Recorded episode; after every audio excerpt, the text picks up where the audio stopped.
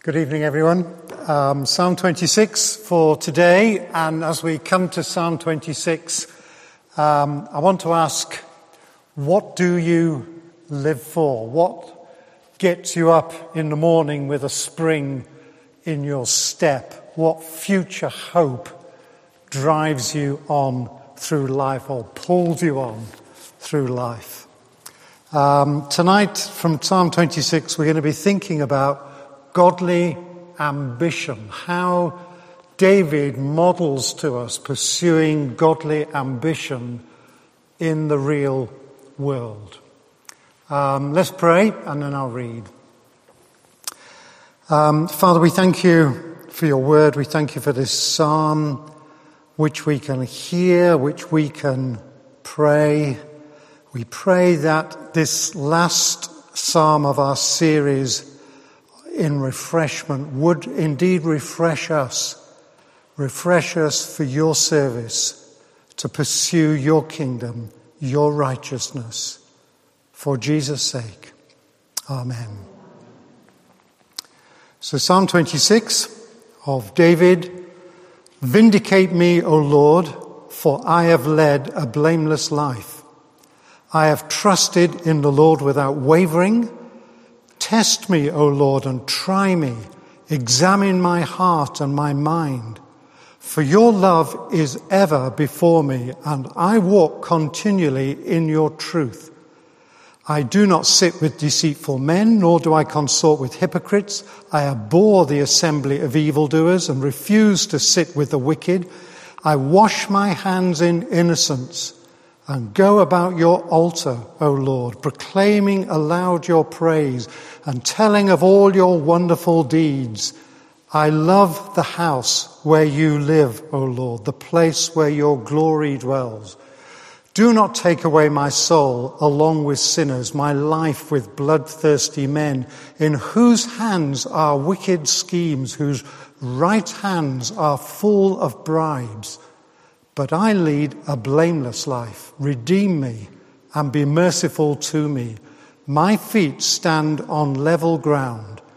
In the great assembly, I will praise the Lord. We're going to begin with the um, superscription um, of David. David has been called uh, the sweet singer of Israel, but he was not the Matt Redman or Stuart Townsend of Israel, paid by a record company to devote his whole time to writing worship songs and leading God's people in worship. David had been anointed to rule over Israel, to establish God's kingdom in Israel, but his path to power was long and tortuous and with much opposition. And his songs all arise from his battles for the kingdom in Israel. We don't know when um, he wrote this psalm. We don't know whether it was on his way up to the throne with Saul plotting to eliminate him, or whether it was when he was on the throne and inevitably, as leaders are, um, not necessarily in the church, but in leaders and politics, surrounded by people who've got their, their own agenda and their own schemes. But, but whatever it was, David lived his life in, if I can borrow the words of a t, uh, TV drama on political intrigue, he, he's lived his life in the thick of it. Now, few of us may be um, involved in politics or called to greatness as this world understands it. But by both creation and redemption, we are created to be kings and priests of our God. We may be ordinary people, we may live relatively mundane lives, but we are called to seek first the kingdom of God and his righteousness. Now, the psalm, I've, we've got a, um, I've put the structure um, on the overhead just so you can see it, but it, it, it's structured around verses 6 to 8, which lie at the center of the psalm and is a hinge on which the psalm turns. So we, we, we, we read about the verdict David seeks, we read about the people David avoids, then the house David loves, and then we're back on the same ground, the people David avoids and the verdict David seeks. So I'm just going to take that as three, um, three points or three questions for us to think about in terms of pursuing godly ambition. How am I to live as a king and priest of God uh, in this world? And three questions. Whose opinion matters? Whose help are you dependent upon? And whose glory are you seeking? So, whose opinion matters? Um, verses 1 and 2 and verses 11 and 12 are our verses here. Um, next slide. Thank you, Abby. I think. Yeah, there we go. Thank you. Um, whose opinion matters? Okay, so celebrities court the media. Politicians court public opinion, but both are very fickle. David became a hero of Israel when he slew Goliath, the darling of Israel, the bridegroom, when they sang their songs about him. Saul has slain his thousands, David his tens of thousands. But then he became a victim of Saul's irrational jealousy, an outlaw, a man not to be associated with unless you are ready to risk your life. So he was up and he was down. So though David um, knew that he could not become king without the people's favor, it was the Lord's favor, the Lord's verdict that mattered to him more than anything else. So he prays, Vindicate me, O Lord. Or it could be translated, Judge me, O Lord. Um, different Psalms translate the same word in different ways depending on the context. Depends whether um, you think David is here facing slanderous accusations and is praying, Vindicate me, O Lord, or whether he's seeking God's favor and is saying, Judge me, O Lord. I, am just going to take that he's saying, Judge me, O Lord. Judge me. Because what he's doing, uh, verse 2, is, is submitting himself to God's searching gaze into his innermost parts, his heart and his mind, literally his heart and his kidney.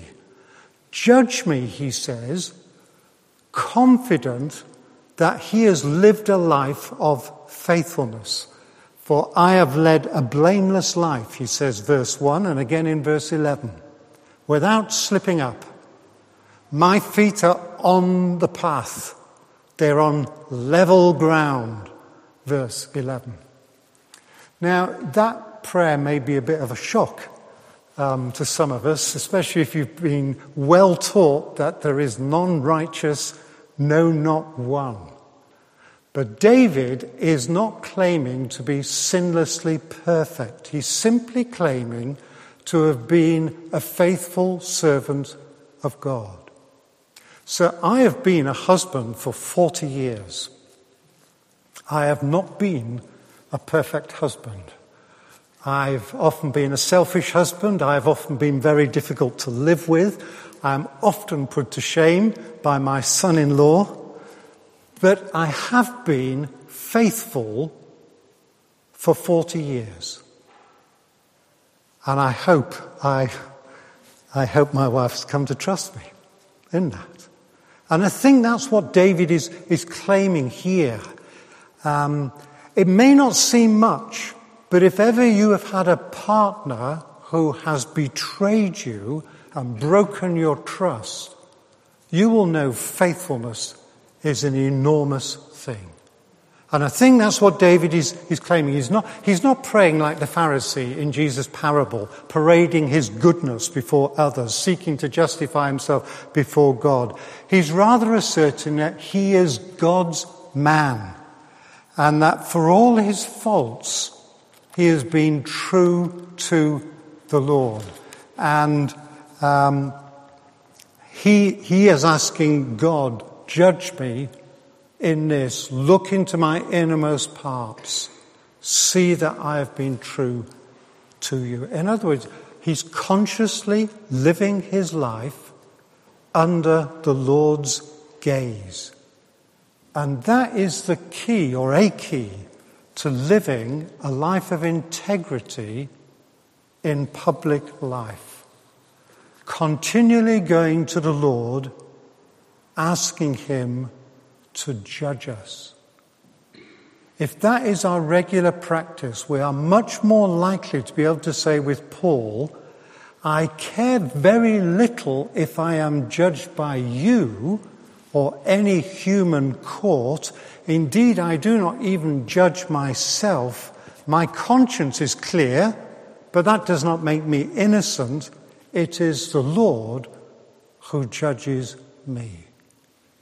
I wonder how many of us can really say, I care very little if I am judged by you or by any human court. Paul could because he lived as David did under the gaze of God. So David is in the public arena, but he is under the Lord's gaze. Um, sadly, I think that is not very typical of people in politics today it would appear that integrity and character no longer matter. All that counts is policies and personality.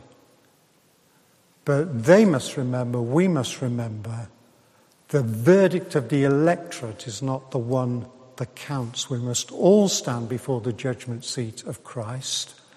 And meanwhile, he is Lord of history, Lord of nations, Lord of presidents and prime ministers. He raises one up, he brings them down. So, whose opinion matters? Secondly, whose help are you relying on? Who, who are you dependent upon? Let me, let me read these verses. Verse 4 I do not sit with deceitful men nor do I consort with hypocrites. I abhor the assembly of evildoers and refuse to sit with the wicked. Verse 9 Do not take away my soul along with sinners, my life with bloodthirsty men, in whose hands are wicked schemes, whose right hands are full of bribes.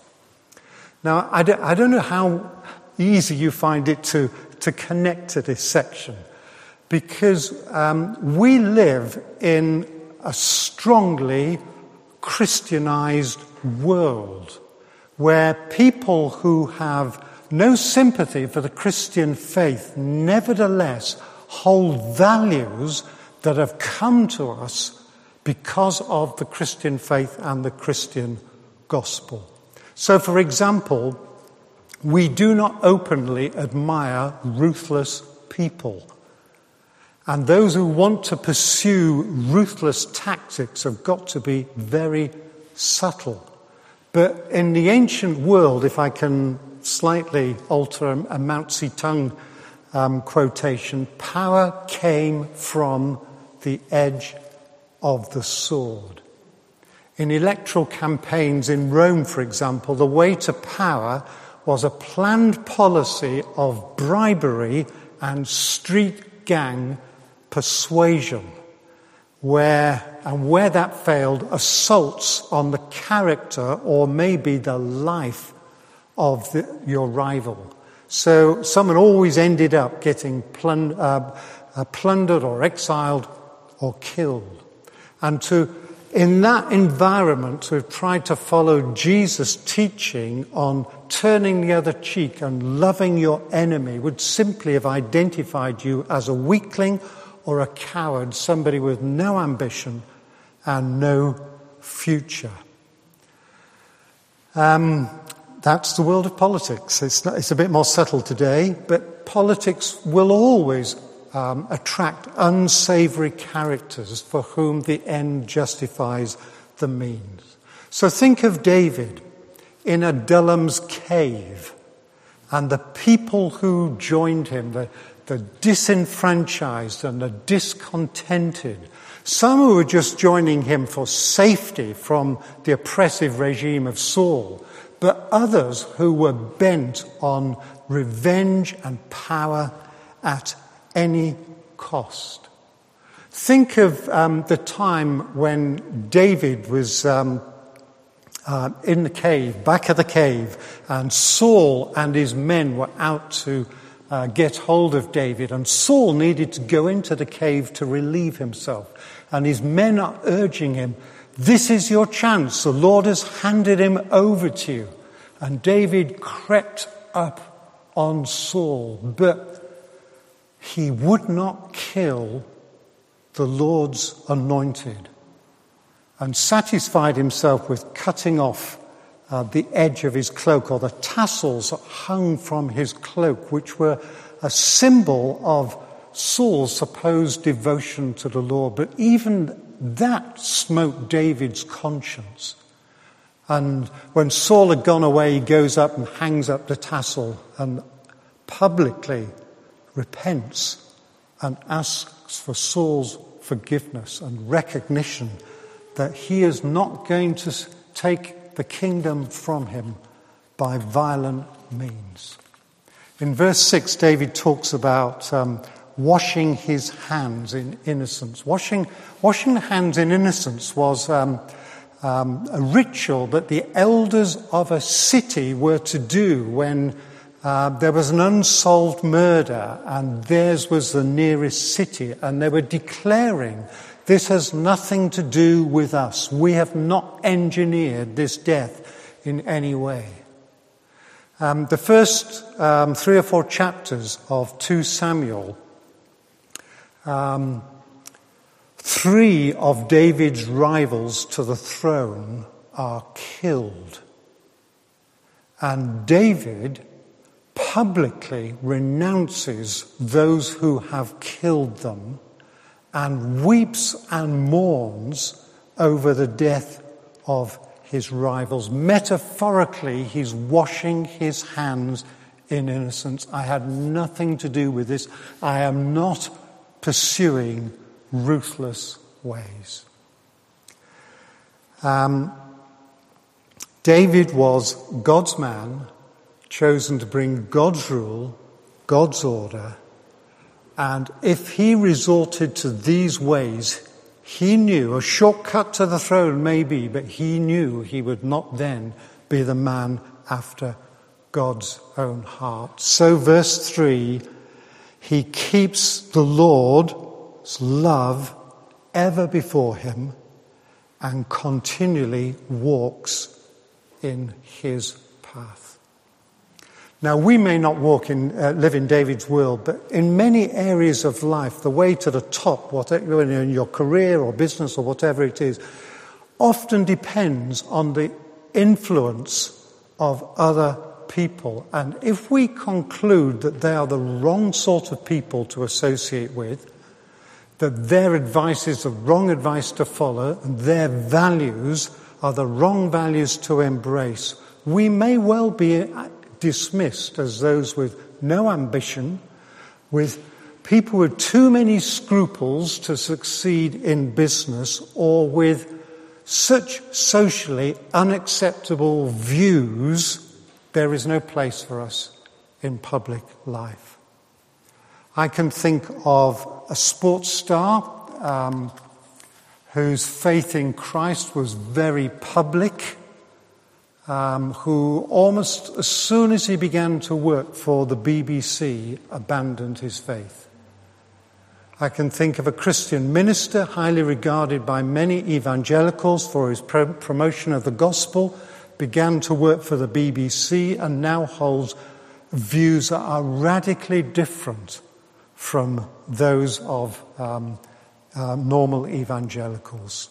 I don't know why they abandon their faith or their values, but I do wonder if it was the influence of gatekeepers to future uh, opportunities and to social acceptance. Think, for example, of the abuse J.K. Rowling has suffered for speaking out on sex and gender issues. Um, we may not um, feature so prominently in public life, but we will be aware, many of us, of the pressure to change our beliefs and values to fit in with today's progressive culture. And some of you will face the pressure of feeling that you lose any hope of promotion if you don't go along with those values. Or think of um, how hard it has been for whistleblowers in our culture.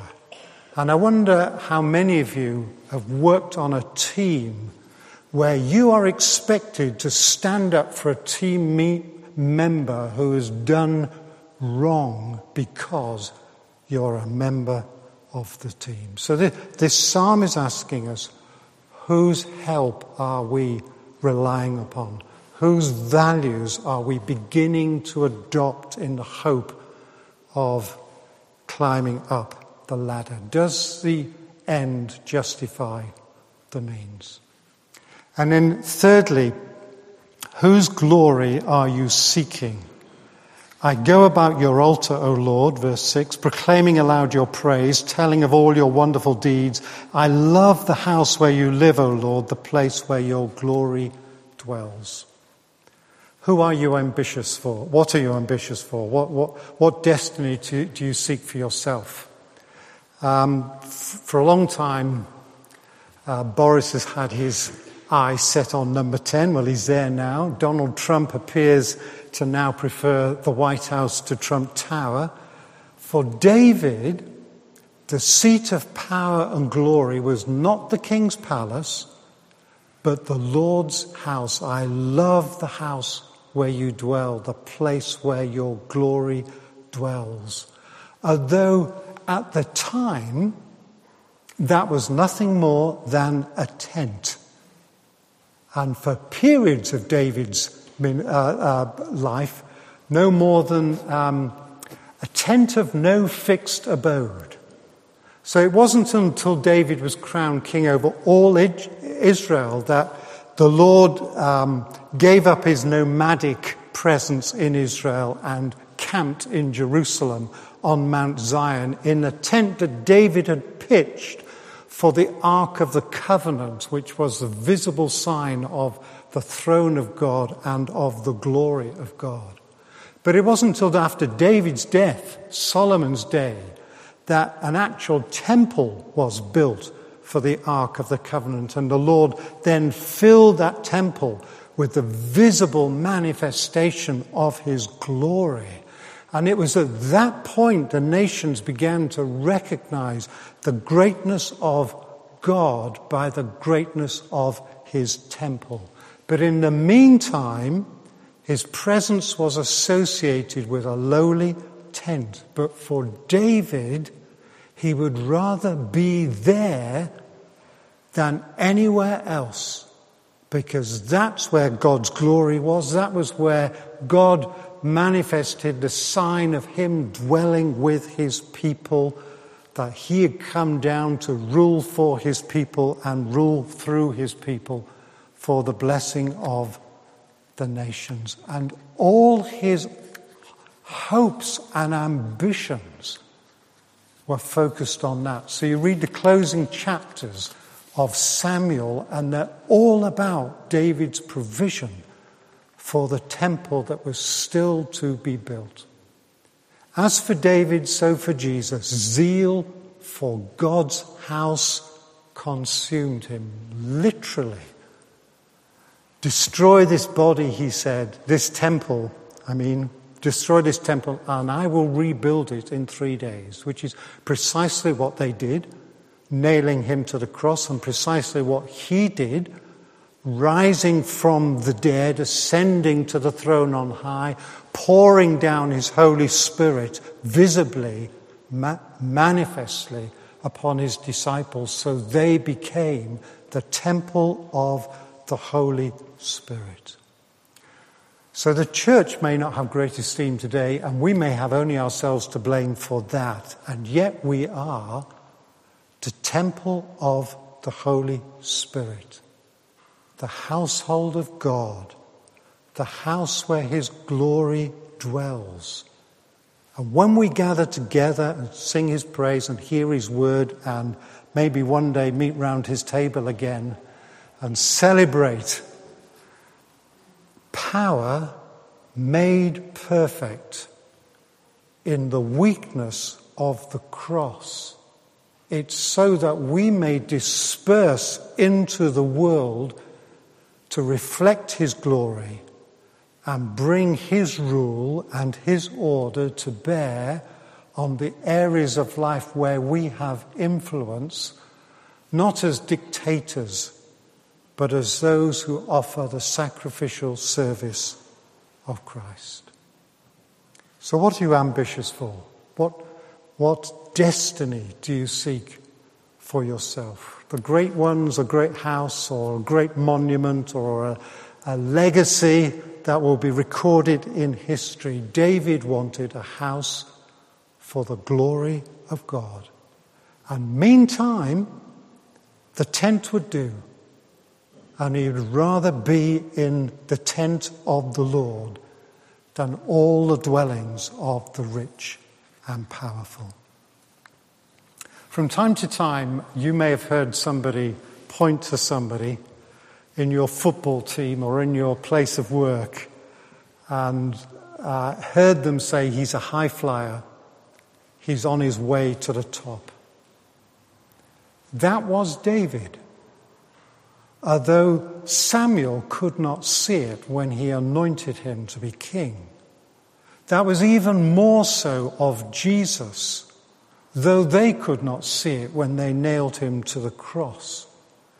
That's what we are if we take up the cross to follow Jesus. We are people with a great future, a great destiny. We are the people who are on the way to the top. And this psalm of David is written for people like us who need to keep asking ourselves if we want to pursue godly ambition for the kingdom of God. Whose eye am I living under? Whose help am I dependent upon? Whose glory drives my ambitions? Let's pray together. Um, a short prayer, a prayer from Psalm 139. Search me, O God, and know my heart. Test me and know my anxious thoughts. See if there is any offensive way in me, and lead me in the way everlasting. For Jesus' sake. Amen. Amen.